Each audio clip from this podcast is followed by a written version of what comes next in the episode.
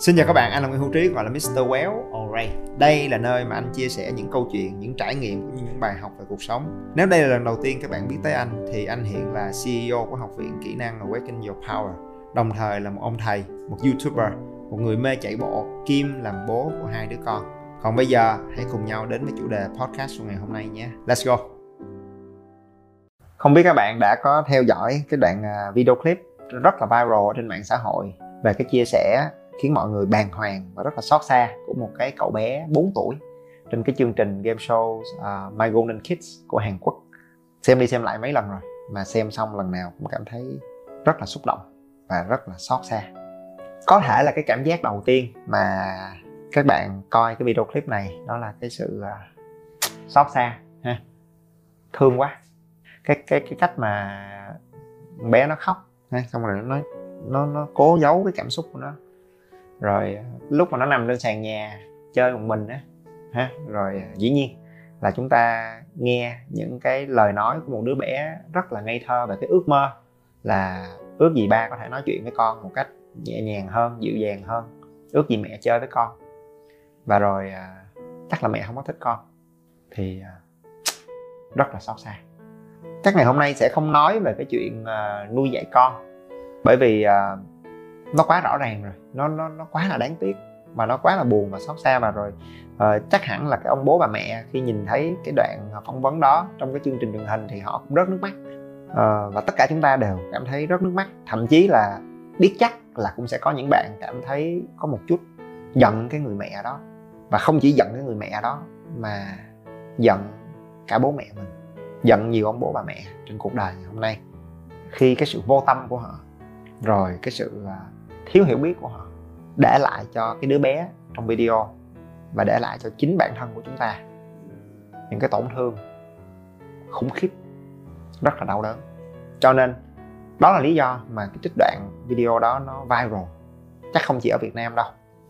Bởi vì à, tất cả chúng ta đều là những đứa đều, đều từng là những đứa trẻ. Và có khi ngày hôm nay cũng đã bắt đầu tập tành làm bố làm mẹ. Thì à, thôi cái đầu tiên nha là xin không có nói sâu nữa về cái à, cái cách nuôi dạy con. Mà rất là đáng tiếc. Chỉ là cái việc đầu tiên là chúng ta cũng xin đừng oán trách cái người mẹ trong video clip đặc biệt là cái video clip số 2 khi mà chúng ta nhìn thấy cái người mẹ này uh, phủ định cái ước mơ cái sở thích của con mình rồi thuyết phục nó đừng có theo cái ngành vẽ vời nghệ thuật bởi vì nó xấu nó không đẹp rồi gia đình không có tiền thì mình thấy nhiều khi chúng ta phẫn uất. Nhưng mà uh, nếu mà các bạn coi cái cái full cái chương trình đó thì các bạn sẽ hiểu để rồi mình chậm lại một nhịp trước khi mình phán xét cái người mẹ đó. Bởi vì cái người mẹ đó trong cái video clip trong cái chương trình đó có bộc bạch là thực ra cả cuộc đời tôi ngày tôi còn bé tôi cũng chưa từng nhận được cái tình thương hay cái sự nâng đỡ. Tôi cũng lớn lên trong cái sự khắc nghiệt trong cái sự kỷ luật rất là khó khăn. Cho nên tôi cũng làm lại những cái điều mà tôi đã biết thôi chứ tôi chưa bao giờ nhận được. Thì làm sao mà cô ấy có thể chia sẻ một cái thứ tình thương hay là cư xử với con theo một cái cách mà cô ấy chưa từng được nhận. Cái ngày cô ấy còn là một đứa trẻ. Thì à, chúng ta hiểu cái điều đó. Thì chúng ta có khi sẽ không có phán xét hay là giận dữ đối với người mẹ đó. Và khi mình hóa giải được cái sự giận dữ phán xét đó, thì à, chúng ta cũng có thể hóa giải được cái sự phán xét, cái sự giận dữ mà trong thâm tâm có khi chúng ta vẫn có đối với bố mẹ của chính mình. Bởi vì à, cái ngày của bố mẹ của chúng ta, thậm chí cho tới ngày hôm nay, thì trường lớp dạy cộng trừ nhân chia, dạy tính toán, dạy làm văn, làm thơ à, dạy à, kiếm tiền, dạy đi làm, dạy cư xử. Nhưng có bao nhiêu người được học cách để dạy làm bố làm mẹ?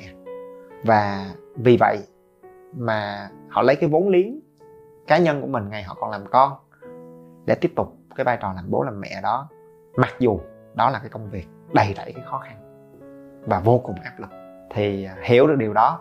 Không phải để mình đồng tình với cái cách cư xử của người mẹ nhưng để chúng ta đừng phán xét người mẹ đó và chúng ta đừng phán xét thế hệ bố mẹ của mình. Bởi vì cái thời đại của họ cũng khác chúng ta lắm. À, cái thời của bố mẹ của anh bố mẹ của các bạn à, thiếu thốn chật vật lắm. À, cho nên đối với họ phải tính từng đồng từng cắt phải làm việc và đối với họ có ăn là may lắm rồi. Nói gì tới chuyện mơ mộng. Rồi công ăn việc làm nó chật vật khó khăn lắm. À, thiếu thốn trăm bề hết. Cho nên đối với họ cái chữ an toàn cái chữ ổn định nó như là vàng vậy đó. Nó quý lắm. Và cái thời của họ không có hiểu cái khái niệm đam mê hoài bão hay là cá tính. Chứ họ không được lớn lên với cái điều đó. Thì hiểu không phải để đồng tình hiểu để đừng phán xét để thương họ và để tự mình có thể vượt qua những cái tổn thương của mình. Ha thì anh nghĩ đó là cái đầu tiên. À, cái thứ hai nè mà cái này là cái quan trọng nhất nè đó là chúng ta sững sờ với cái sự chững chạc đến kỳ lạ của cái đứa bé 4 tuổi này. Chúng ta sững sờ với cái cách cư xử lịch sự hơn mức cần thiết của cái đứa trẻ 4 tuổi này. Cái lúc nó khóc nó che mắt lại và nó nói đừng đừng quay nữa nó không phải là cái cách khóc của một đứa trẻ 4 tuổi thông thường. Nó đầy cái sự lịch sự và nó rất là tế nhị để che giấu cái cảm xúc khó khăn của nó. Thì đó là chuyện thật sự well, cũng rất là hay đối với một cái người trưởng thành. Nhưng khi chúng ta nhìn thấy một đứa trẻ 4 tuổi làm cái hành vi đó chúng ta rất là xót xa. Bởi vì đó là cái thứ mà nó phải học để sinh tồn trong một cái môi trường thiếu thốn sự yêu thương. Trong cái môi trường của cái sự căng thẳng của bố cái sự lo lắng cái sự khắc nghiệt thì cái đứa trẻ nó phải sinh tồn thích nghi bằng cách là nó phải luôn tỏ ra vui vẻ ngoan ngoãn để cố giữ mẹ nó lại ngồi chơi với nó thêm một lúc nữa để bố nó uh, có thể để xoa dịu cái sự bực dọc căng thẳng của bố nó sau khi đi làm về để bố có thể hiền hơn với nó để bố có thể thương nó thì nó phải đấu tranh để giành giật cái sự yêu thương trong cái ngôi nhà của chính mình mình nhìn thấy điều đó và mình xót xa. Cái lúc mà cậu bé đó xuất hiện, nó cười tươi, thiệt là tươi. Đó là cái nụ cười cũng không tự nhiên, ha. Nhưng đó là cách mà nó luôn cười để cố mang lại cái sự tươi vui trong cái ngôi nhà của nó. Tìm kiếm cái niềm vui từ gia đình. Thì chúng ta mới thấy được là cái bản năng sinh tồn của một cái đứa trẻ nó mãnh liệt tới mức độ nào. Bởi vì đối với một cái đứa trẻ khi mới sinh ra, cái tình thương là giống như là oxy vậy đó các bạn à, nếu mà chúng ta hiểu về cái uh, tâm lý học và cái uh, cái quá trình phát triển của thai kỳ ha, thì khi một đứa trẻ nó mới sinh ra thì nó nhận được một cái lượng oxytocin là cái hormone tình thương cực kỳ lớn được truyền từ mẹ nó sang bằng dây rốn rồi sau đó là sữa mẹ. Thì nó thèm khát và nó quen với việc nhận được cái sự yêu thương rất là lớn. Và trong cái giai đoạn đầu đời thì đứa trẻ nó nhận được sự yêu thương lớn khủng khiếp và người ta đã có những cái quan sát là nếu một cái đứa trẻ được ăn uống đầy đủ đứa trẻ sơ sinh đó, nhưng mà nếu nó không được ôm ấp và vuốt ve đó là cách mà nó cảm nhận tình thương thì sau một khoảng thời gian khoảng 5 ngày 7 ngày mặc dù được ăn uống đầy đủ nhưng mà đứa trẻ đó nó sẽ yếu dần đi cái sức đề kháng của nó sẽ suy giảm. Và rồi nếu nó không được yêu thương tức là không được vuốt ve nó không cảm nhận được cái sự yêu thương đó thì à, nó sẽ bị suy giảm đề kháng và rồi nó sẽ chết cho nên đối với một đứa trẻ, tình thương, đặc biệt là tình thương từ mẹ, từ bố, là một nhu cầu sinh tồn. Để chúng ta hiểu được là trong vòng 4 năm đầu đời đó, cái cậu bé đó phải chiến đấu để sinh tồn, để xin xỏ để cắt góp cái tình thương từ bố mẹ của mình. Cho nên nó mới định, hình thành nên những cái năng lực sinh tồn của nó.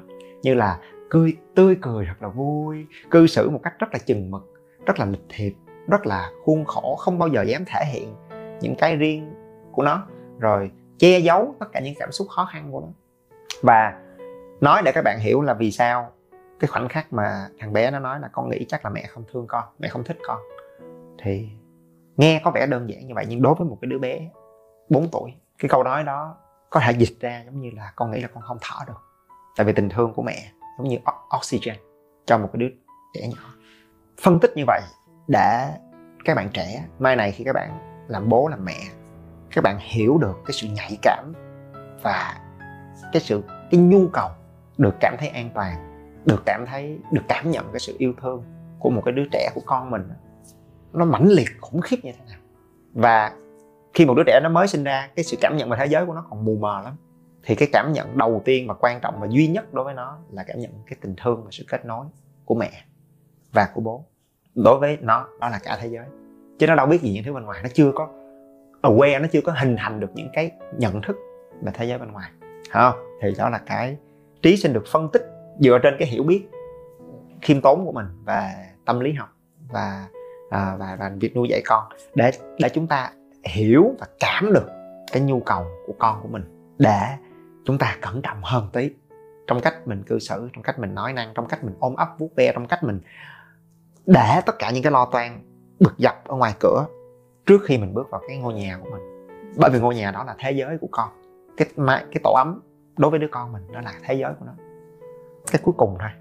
Cái này là cái cá nhân của trí, là nhìn hình ảnh của cái thằng bé nó chơi một mình trên sàn nhà, tự nhiên thấy xót xa, kinh khủng lắm. Bởi vì nó resonate, nó nó cộng hưởng một cái sự xót xa, một cái nỗi sợ, một cái ký ức trong tiềm thức mà mình chưa bao giờ quên hết.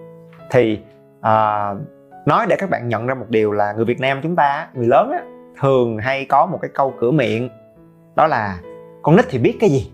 Tụi nó biết hết đấy ồ oh, con nít rồi nó quên à nó không nhớ đâu. Những ký ức đầu đời là cái nó không bao giờ quên hết. Mai này khi lớn lên rồi nó có thể quên cái việc ngày hôm trước tuần trước nó có thể quên những cái bài giảng à, những cái kiến thức những cái hàng đẳng thức đáng nhớ năm lớp 9, lớp 10 nó không bao giờ quên những cái ký ức 7 năm đầu đời của nó đâu. Bởi vì đó là những ký ức đầu tiên khắc họa lên cái trang giấy đó. Đứa trẻ không bao giờ quên đâu các bạn ơi. Bằng chứng là chúng ta không quên. Có đúng không? Ngày hôm nay, anh không bao giờ quên được những cái ký ức ngày còn bé. Cái ký ức có một cái buổi sáng năm 2 tuổi 3 tuổi thức dậy và nằm chơi một mình trên sàn nhà với lại một cái cục kẹo cao su cũ, không biết của ai đó. Làm rớt mình lụm được. Mình cầm kéo kéo kéo. Mà nằm trên sàn nhà cả buổi sáng. Chơi cái cục kẹo cao su đó một mình. Lăn lăn nặng nặng kéo kéo. Màu hồng. Không bao giờ quên. Rồi à, một cái ký ức mà nó hình thành cái tính cách của mình trong suốt gần 30 năm đầu đời luôn. Đó là một cái ký ức năm 7 tuổi. Thức dậy sau một cái giấc ngủ trưa và phát hiện ra là mình bị bỏ lại ở nhà một mình. À, anh trai của của của mình biến mất cái mình xuống hỏi bà chú là, bà ơi, anh đâu rồi? Nói, anh được chở đi ăn sinh nhật rồi. Anh được chở đi ăn sinh nhật của anh họ. Sao mình không được đi? Cái lý do của người lớn rất đơn giản là bởi vì xe chỉ còn dư một chỗ thôi. Cho nên chạy qua chở thêm thằng thằng lớn đi, tại vì thằng lớn nó có thể chơi thân với thằng anh họ hơn. Còn thằng nhỏ giờ còn có một chỗ. Thôi, cho thằng nhỏ ở nhà. Suy nghĩ của người lớn đơn giản như vậy. Suy nghĩ của thằng nhóc này hôm đó là bởi vì mình xấu, bởi vì mình lùn, bởi vì mình ăn ở làm sao, cho nên ai cũng ghét mình và người ta bỏ rơi mình. Anh còn nhớ, không, anh không bao giờ quên cái ký ức ngày hôm đó là mình quay lên cái phòng học ở trên gác xếp ở trên lầu. Một cái buổi chiều, trời rất là nóng đóng hết tất cả cửa lại và có một cái trái banh bằng nhựa màu đỏ cái banh mũ. Dùng tất cả sức lực của mình đá trái banh nó vô tường, dội ra, đá, dội ra, đá vô, đá rồi đá vô. Đá tới lúc mà cái bàn chân nó đỏ rát hết thì đá qua bàn chân kia. Đá chân kia tới lúc đá rát hết cả hai cái chân, không thể đá được nữa. Thì gục xuống và ngồi khóc. Khóc vì bị bỏ rơi, khóc vì sợ hãi, vì sợ là không ai thương mình, vì không biết vì sao mà mình lại bị bỏ rơi. Ngày hôm nay, nói cho các bạn, kể cho các bạn là cảm nhận trong lòng vẫn là cái cảm giác của thằng nhóc này hôm đó. Tất cả những viên gạch trong cái căn phòng đó có thể hiển hiện trong cái trí nhớ của mình. Cái trái bóng nó như thế nào, bàn ghế trong phòng, cái mùi của căn phòng đó cái nóng hầm hập đó và rồi những cái giọt nước mắt ngồi sao cái quần áo, cái bộ đồ mặc hôm đó, nó còn nằm trong suy nghĩ hơn 30 năm rồi. It's never gone. Và không chỉ là vậy, mà cái ký ức đó, nó là hai mươi mấy năm sau đó mà mình bắt đầu định hình lên cái tính cách của một people pleaser. Đi học luôn là thằng nhóc, làm trò cho mọi người cười, rồi về nhà luôn là một cái đứa nghịch vui tươi nhất.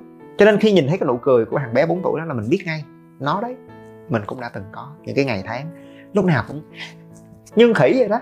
À, lên tới cấp 2, lên tới cấp 3 để làm trò cho mọi người bởi vì mình có cái niềm tin là nếu mình chọc cho người ta cười làm cho người ta vui thì mình sẽ không bị bỏ rơi.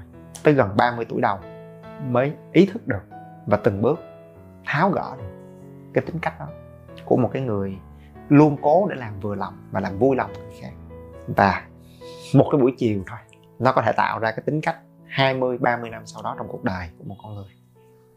Chia sẻ như vậy để mong là tất cả chúng ta ở đây à, mai này nếu các bạn thành bố thành mẹ sẽ có rất nhiều điều chúng ta phải học à, sẽ có, có rất nhiều những cái hiểu biết mà chúng ta may mắn hơn thời bố mẹ của mình được tiếp cận được mở mang được chia sẻ cùng với nhau giống vậy.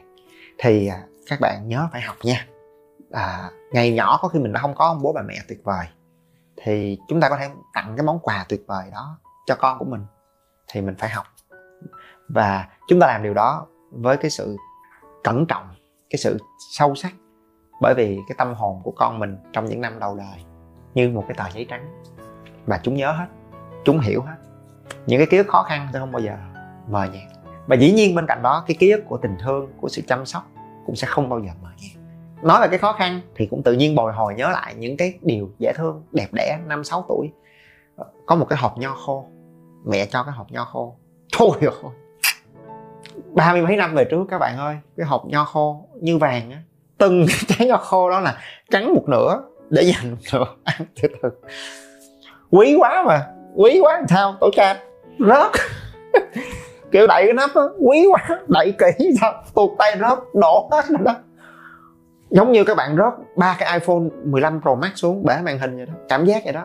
Đổ hết rồi đó, nho. Thôi thì mẹ chạy đến.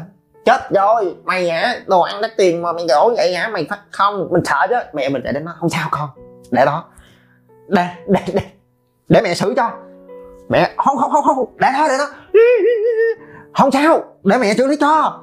Mẹ lấy nước sôi, đổ vô, trụng với chai nhỏ trụng trụng trụng trụng trụng sao mẹ đổ ra lại.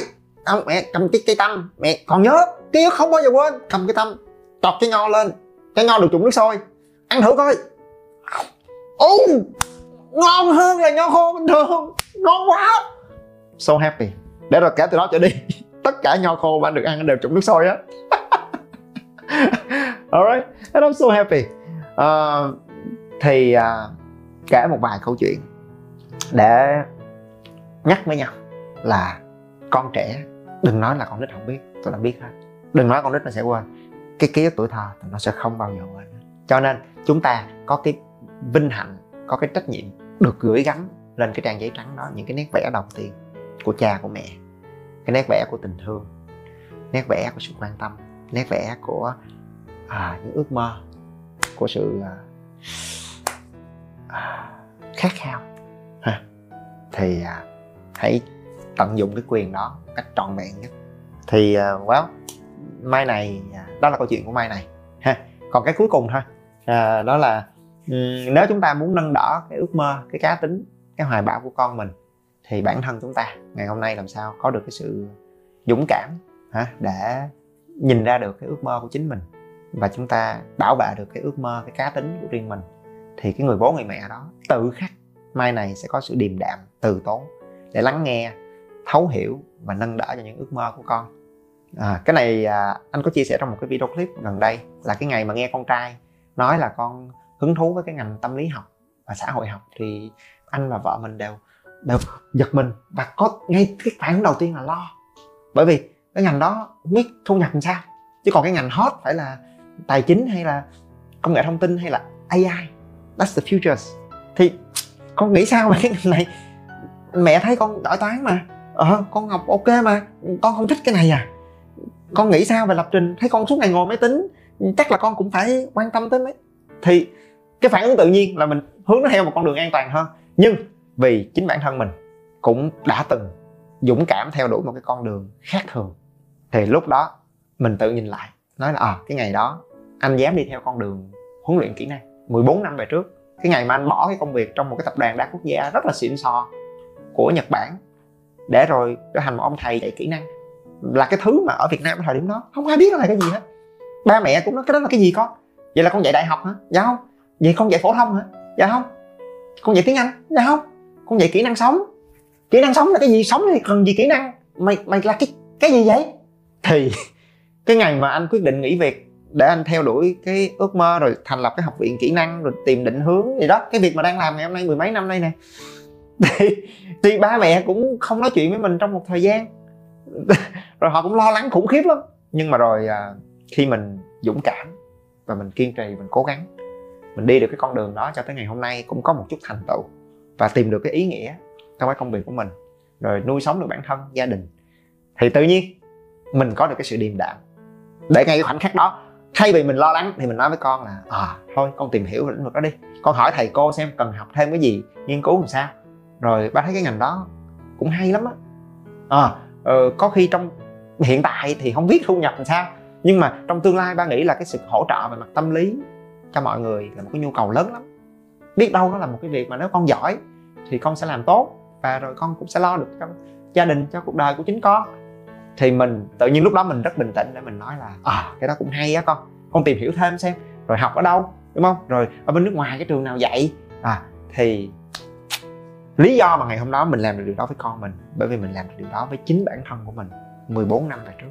Cho nên đó là cái gửi gắm cho những cái bạn trẻ mà mai này sẽ thành bố thành mẹ ha.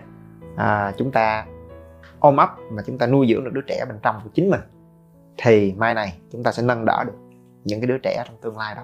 À, và mong là nó mở ra cho mình cái chặng hành trình của những cái quyết tâm à, để trau dồi để tìm hiểu để yêu thương chứ không dừng lại ở một cái sự xót xa sau cái video clip được lan tỏa trên mạng xã hội vừa rồi. Cái chặng hành trình nuôi dưỡng lại cái sự kết nối, sự thấu hiểu đó. Nếu được thì rất là vinh hạnh được đồng hành và chia sẻ cùng với các bạn. Ngày hôm nay và nhiều ngày sắp tới nữa. Cảm ơn mọi người. Các bạn nhớ bấm theo dõi để không bỏ lỡ bất cứ nội dung mới nào trên kênh nha. Nếu các bạn cảm thấy những điều anh nói và chia sẻ gần gũi và thực tế, hãy đánh giá 5 sao trên điện thoại để giúp Spotify nhận diện được đây là một kênh hữu ích và mang nó đến cho nhiều người hơn nữa. Các chương trình và khóa học đến từ học viện của anh đều để dưới phần mô tả cho bạn nào quan tâm. Ok? Và anh là Nguyễn Hữu Trí, hay còn gọi là Mr. Well. Rất vui được có cơ hội để chia sẻ và đồng hành cùng các bạn. Thank you.